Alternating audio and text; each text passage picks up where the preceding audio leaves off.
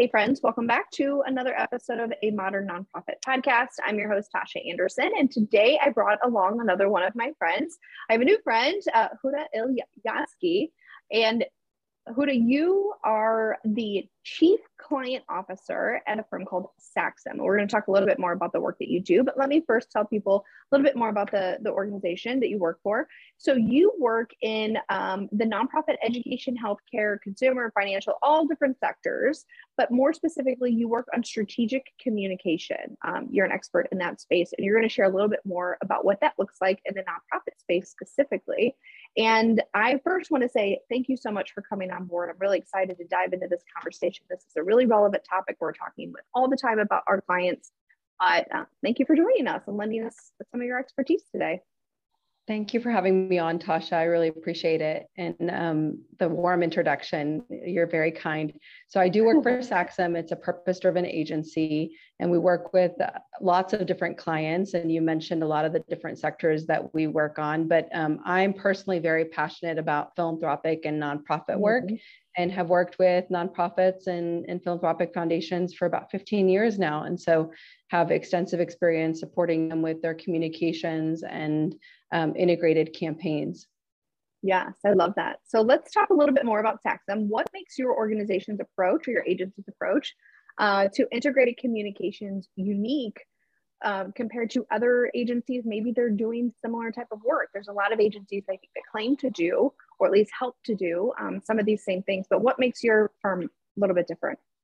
Yeah, so I talked a little bit about us being a purpose driven agency. I think that purpose driven aspect of the work is different different. And so we are very passionate about making a difference in the work that we're hoping to accomplish with our clients. Um, we like to say that we're obsessed for good. And so we mm-hmm. focus on impact driven work. And so, how can we um, partner with our clients to really identify those issues that they're hoping to make an impact on? And so, mm-hmm. we identify like those objectives that are um, they're trying to solve, and we work with them, um, not for them, to try to accomplish those objectives. And so, how can we make a difference? And, and that really making a you know that purpose driven approach to the work i think is really meaningful and most companies are moving in that direction mm-hmm. i'm not sure that a lot of agencies have made that shift but mm-hmm. saxum has really made an, an intentional effort to take on a purpose driven approach to our, our work I love that. I, I, love that language too. I mean, I, I, certainly think that's what we do with the charity CFO, the accounting firm um, that I work for. That you know, although I'm not a nonprofit, I only work with nonprofits. So you know, um, the team and myself getting up and knowing that our work is contributing to a greater good certainly makes the work a little bit more meaningful. Um, before we dive in more specifically about strategic communication campaigns, like for some organizations or leaders of organizations that have never even heard this concept before, first tell us what is a strategic communication campaign? Yeah. So I think that you you said it it's strategy right so it has mm-hmm. to be mm-hmm. strategic and i think it all, all starts with your objectives so mm-hmm. what are you hoping to accomplish and i always tell clients that um, it's important for you to be able to answer some of those tough questions mm-hmm. like what how do we define success I often ask them mm-hmm. that question like, how do you define success at the end of this campaign? Yeah. How, what yeah. is success? What does that look like? And you have yeah. to try to imagine that. Uh, mm-hmm. Uh, and when you can really identify those key performance indicators, um, you know, what are what do the those results look like at the end of a campaign? Um, we talk about impact driven work. What does impact look like? Mm-hmm. And so impact looks like impact looks different for different types of organizations mm-hmm. And it's okay to make incremental change too. I think a lot of people think it has to be really significant, but meaningful and measurable change mm-hmm. is just that. It just needs to be measurable. If you can if you can quantify the change that you're making, it can be meaningful for the one person that you've been able to impact, right? And so I think that's really important is just asking yourself like why are we doing the work? Um, how can we measure the work that we're doing? and, and really start to develop a plan. Uh, and so that's really important is just asking yourself the, those really tough questions at the front end. And then mm-hmm. um, I always ask uh, clients, um, are they willing to innovate and optimize throughout the campaign? Mm-hmm. So just mm-hmm. because you start with a given goal doesn't mean you can't change mm-hmm. your objectives throughout um, you know the development of a strategy or a campaign and a lot of these digital campaigns can be optimized, which is so great mm-hmm. because if it's not working, go back to the drawing board. Yeah. It's okay. Yeah. And they're fairly easy to measure once you figure it out. So all the things that you just said, I love because I sometimes think being an accountant, I naturally like to count things, right? I like to measure things. I like to quantify things. I like all of the metrics and I like, and, and I think that in some ways that made um, me as a founder of a business kind of unique because I always wanted to define what I'm trying to do, figure out a way to consistently measure something, and then hold myself accountable to going back and, and actually looking at the data and saying, are we moving in the right direction or not? And I tell people all the time, I'm convinced that that um, has been the the biggest, you know, the biggest push for me to be able to be successful has been that measurement and holding myself accountable to it. And I, I think that's kind of foreign for some people. I don't think that a lot of people kind of naturally think that way when especially a nonprofit, right? You just go in and you want to do these services or, or, or help these people in the community without actually really asking yourself why, or maybe you know why, but you haven't really figured out can I measure it? And there's so many good books out there on um, on this concept of measuring things. And now we're talking about communication here um, and being strategic about that, but that really can apply to anything, right? I mean, anything can be Absolutely. largely measured, not not everything, but a lot of things can, and what you can measure um, in your business and holding yourself um, accountable and making sure that you're going, um, you're on the right track. And if you're not on the right track, to your point, how do you become flexible and pivot when you need to, right? So absolutely. So we work with words, right? And so mm-hmm. um, I always, I always challenge um, anyone I'm working with to measure what matters. So I think it's important to not just measure for the sake of measurement, but make sure that measurement is intentional. So you mm-hmm. you always want to infuse intentionality around anything that you're doing. So that goes back to your objectives.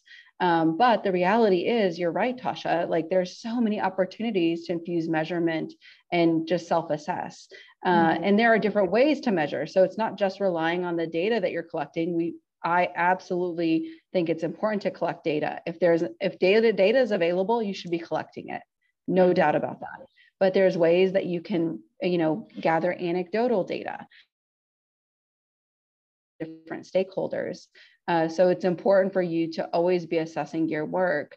And then also just thinking about the frequency that you're communicating. So, how many times are you distributing certain mm-hmm. materials and uh, making sure that you're quantifying that uh, and seeing does the frequency of distributing a certain type of message work? And how many times um, do you do you hit your stride? Like if you if you send out a specific email um, three times does it have greater impact mm-hmm. at, or does it does it really require sending it out seven times?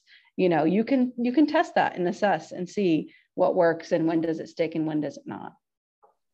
Love that. So let's go back uh, to the strategic communication campaign. What are the important elements of of having a strategic communication campaign? What should a leader of a nonprofit be considering when they're thinking about um, creating such a campaign and an intentional. I like that like the intentional the strategic part of it. I don't think um, people think about their communication plan as something strategic um, but but what are the important elements that you should think about?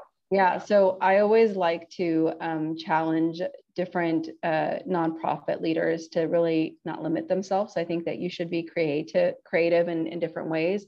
The reality is that um, not it's not one size fits all. So if you think about your objectives then you can really innovate and and pull from different tools. So um, the elements are tactics right? And so they can they can look different for different nonprofits. So i wouldn't limit your toolkit. Your toolkit can you know email marketing may make sense for a specific campaign um, but it may not make sense for another. Um, social media engagement and mm-hmm. and being active on all social media platforms may make sense for a specific campaign but it all goes back to who are you what what message are you trying to convey? Who are you trying to reach? Those there are specific demographics um, reaching the right um, audience and and you know understanding where they are. So meeting them where they are and using the right tools to reach them right? And so um, making sure that you're giving yourself the flexibility to utilize the, the right tools to reach the audience you're hoping to connect with. Um, and, and that you're also assessing the objective and keeping your, your primary objective um, top of mind. I also think that stakeholder engagement and events and activation is really important and thinking about those really important touch points Um, what do those look like? Those can look like live events or community forums or um, what is the call to action? What are you ultimately mm-hmm. hoping to accomplish? If it's fundraising you know fundraising can take lots of different shapes and forms. Is it a big gala event or is it micro giving? Um, but it all has to go back to your goal and it has to be achievable. And so again that can look the size of your organization um, and you shouldn't limit yourself. You should really think about what is necessary to achieve your goals. Love that. So, something else I noticed um, with Saxum, you have this thing called social permitting. Tell us a little bit about what this is.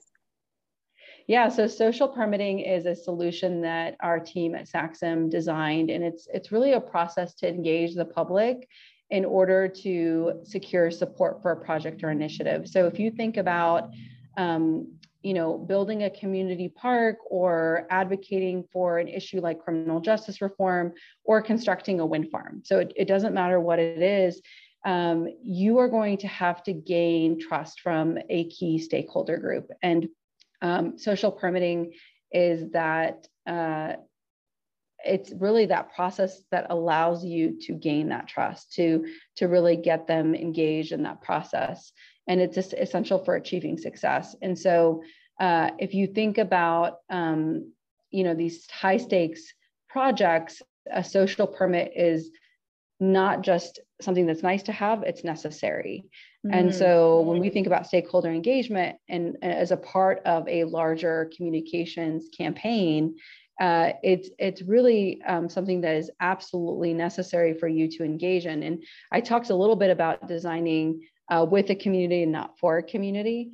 Uh, mm-hmm. You know, mm-hmm. we worked on a, a, project that was based in Tulsa, Oklahoma. It was a it was a park project. It was called Gathering Place. It was named America's Best Park um, uh, recently, and it was a ten year project. But it started with community input sessions. And the reason it was like you thinking a 10 year project, why, why did it take so long? It's because we were designing with a community, not for a community. So it started with community input sessions. It was a long construction project.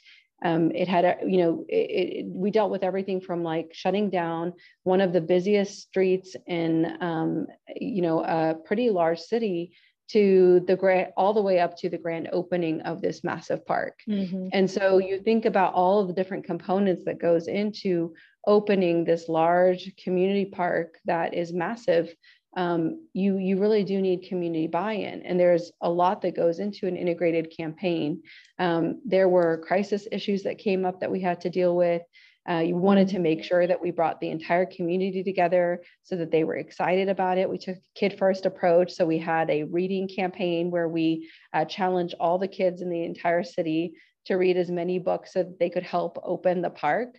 Um, so we came up with this animated story that um, for every book that a kid read, um, the largest uh, tree on the property of that park would grow a leaf. And so mm-hmm. it was this idea that this tree would grow its leaves in order for the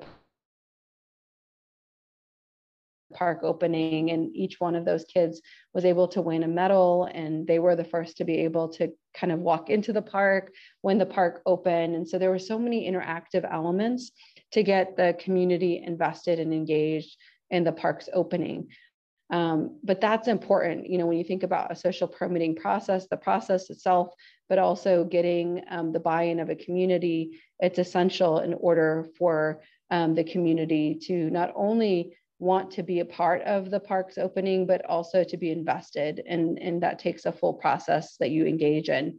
And we do um, go through a very intentional process. When we think about you know you, you develop awareness then you kind of go through this appeal where you you develop community appeal then you go through this activation mm-hmm. and then we move into advocacy. So it is this very rigorous process that we go through um, with our social permitting uh, solution but um, when we think about integrated campaigns, I, as I mentioned, it's not about limiting yourself. It's about expanding your your campaign's potential, and that's what social permitting allows you to do. I can see for so many nonprofits out there where that might be just absolutely critical in the success of whatever they're trying to do. And and what I think of, you know, we have several clients that have shelters or transitional housing for youth or drop-in centers or i'm just thinking of you know operating in a quiet neighborhood and neighbors all of a sudden are outraged and you know what are you bringing into our community? And it's going to be noisy it's going to be a distraction. Um, and that's just one of the many elements. But if we're asking for additional dollars so for schools um, that might be looking for additional tax dollars um, for different initiatives i could absolutely see where that social permitting is completely critical. And i think where i would imagine at least from my experience as somebody that tries to pay attention to the industry, but also, you know, a donor and a, and a, you know, supporter of many organizations, that sometimes the public's not really brought into the conversation until after the plan's already been put together and it's presented and this is what we're doing knowing that you're going to have to brace yourself for the public um, you know disagreements uh, and you're going to have to overcome those but social permitting suggests involving them much sooner in the process so that you kind of eliminate or at least you know minimize some of that um, you know disagreement and, and and trade that for more public support it sounds like so so tasha you're spot on we actually had to deal with neighborhoods mm-hmm. and communities mm-hmm. and we think about um, this this park was actually designed in the middle of a neighborhood and so you mm-hmm. had um, what I would say is probably a more affluent area in Tulsa. Mm-hmm. Um, Tulsa is historically a racially segregated community. Mm-hmm. So you could draw mm-hmm. on the map where, you know, your mm-hmm. black Tulsans lived, where your Hispanic Tulsans lived, where your white Tulsans lived. And the, the name of the park is Gathering Place. So the intent of it is to bring mm-hmm. all Tulsans together. And so it was somewhat contentious. And um, the intent mm-hmm. of the, the, the mission of the park was to bring people together. And mm-hmm. um, through the social permitting process, we were able to engage the community early and often. So it's not just a one and done. It's not one touch point and then you you stop engaging. It's you have to communicate early and often and make sure that their mm-hmm. voices are not only heard but that they feel engaged in the process. Um, and so you have to give them outlets. So when we talk about tools and ways to engage, we had to customize the approach. So there was a website where they could provide um, feedback on a regular basis. We had social media channels that were stood up specifically for that phase in the project project where there was two-way mm-hmm. communication and dialogue. We hosted forums, community forums, where they could come in and provide feedback um, and you know pinpoint their um, you know their their different p- points of feedback we also, mm-hmm. when you think about a, a, construction project, you usually have mm-hmm. renderings that you display. We created an interactive um, experience. Mm-hmm. We called it the Park Pod, where they could go into this mm-hmm. immersive experience. And we had these, if you think about um, renderings that came to life because we were able to take uh, footage of what the park looked like um, in its current um, uh, at that time there was nothing you know on the mm-hmm. land. And then we were we were able to um, make those renderings come to life um, and and we're able to have them imagine the park of the future. Uh, if you've ever watched Willy Wonka and the, the chocolate factory, it was that moment when they walked into the chocolate factory for the first time and we used the song Imagine a Future and we play that um, mm. as people were walking into the park pod. And so we got them to imagine a future of what a park would could look like. And so mm. um, getting them to kind of start to imagine this kind of beautiful park um, that honestly was going to increase the the cost of of their house and yeah. um, was going to benefit the community in many ways and so you saw neighbors who were really reluctant become advocates and that mm-hmm. was the benefit of kind of walking through that process I love that, and maybe we've talked on it a little bit, um, but but the second part of it, uh, my, my, next question is going to be, what's the best way to engage the community? And you gave so many great ideas. Maybe maybe you've already uh, given that part away, but um, maybe there's more other ways, idea, uh, you know, other ideas that you can use to engage the community. But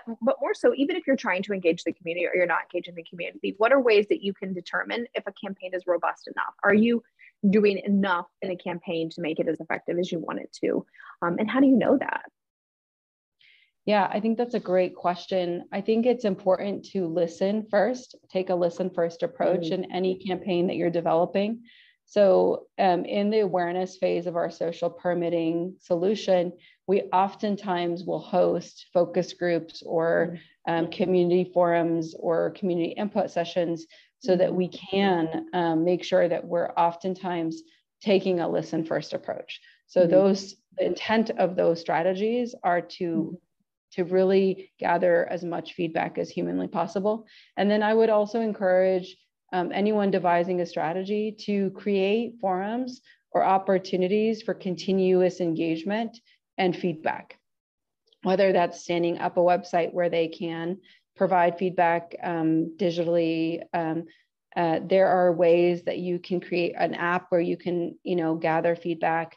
Um, make sure that your stakeholder, whoever that is, knows that there is an open door for feedback and dialog mm-hmm. and that is really important if there's an email they can send you know responses to um, we had uh, one of our um, project managers for the park, for instance, we're talking about the park. I think it's a good mm-hmm. theme to continue with.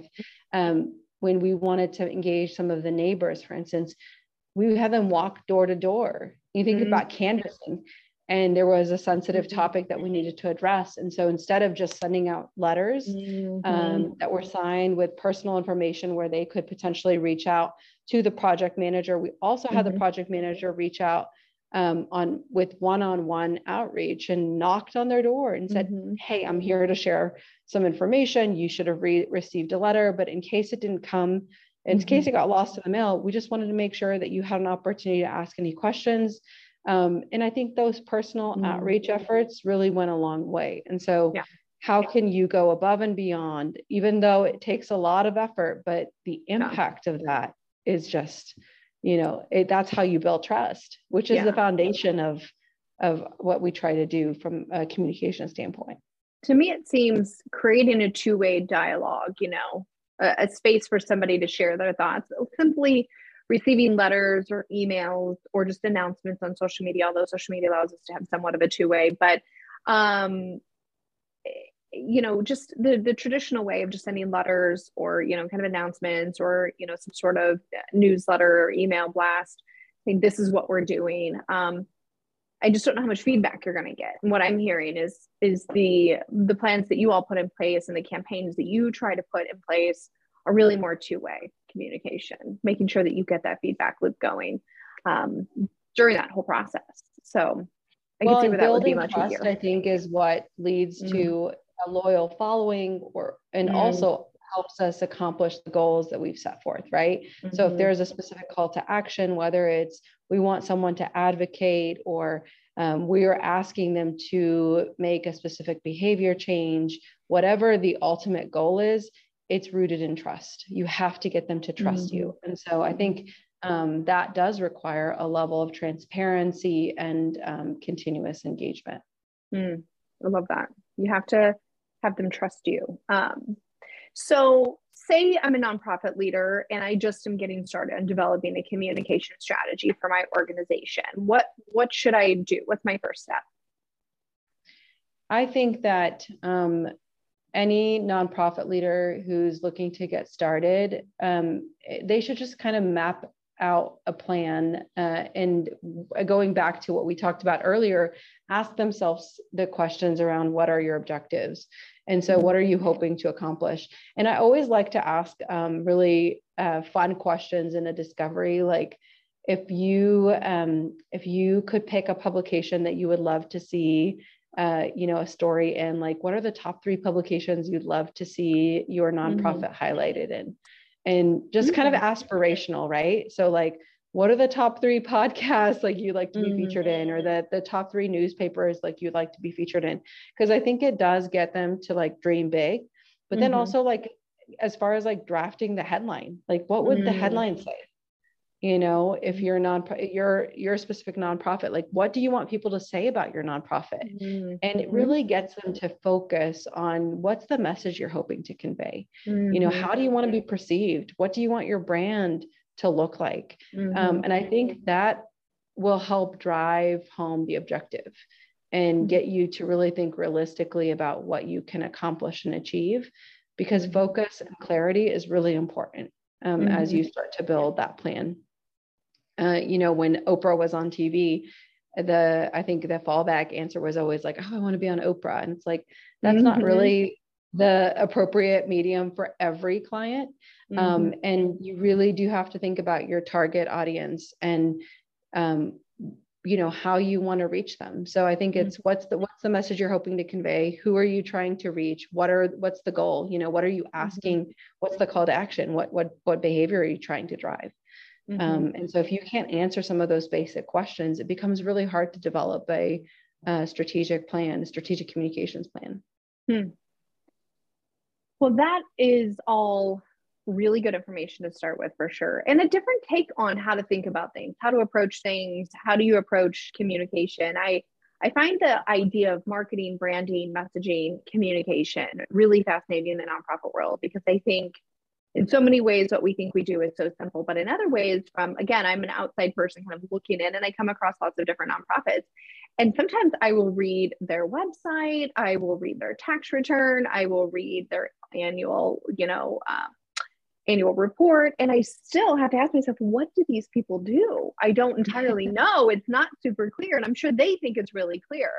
So i think it's always good to be asking you know yourself that question. And i do the same thing right? For for my business it certainly isn't restricted to just nonprofits here but i think nonprofits have a little bit of, a, of an interesting um, responsibility to understand all of the different stakeholders the clients we serve the people that pay us you know for me that's one and the same. The nonprofit world it's, it's often multiple parties that we're talking about here. So if a nonprofit leader was interested in hearing more about the work that you're doing or they realize hey we need some help here. We're trying to undertake this really big project or uh, whatever it is they need a communication plan and they wanted to get in touch with you or someone at saxum what would be the best way to connect yeah. Tasha, I just want to comment on what you just said because I think it's really great. It's going back to the basics, right? Like who, mm-hmm. what, when, where, and why. And yeah. if we can't answer some of those basic questions, then I think we're in big trouble. But um, yeah. the good thing, the good news is that you can reach out to your friends at Saxum. And frankly, mm-hmm. it's as easy as going to our website, saxum.com, S A X U M.com. And we would be more than happy to visit with them and offer our support. So uh, really appreciate you having me on today and enjoyed our conversation. Yeah, thanks again. And for everybody listening, we'll catch you next time. Thanks.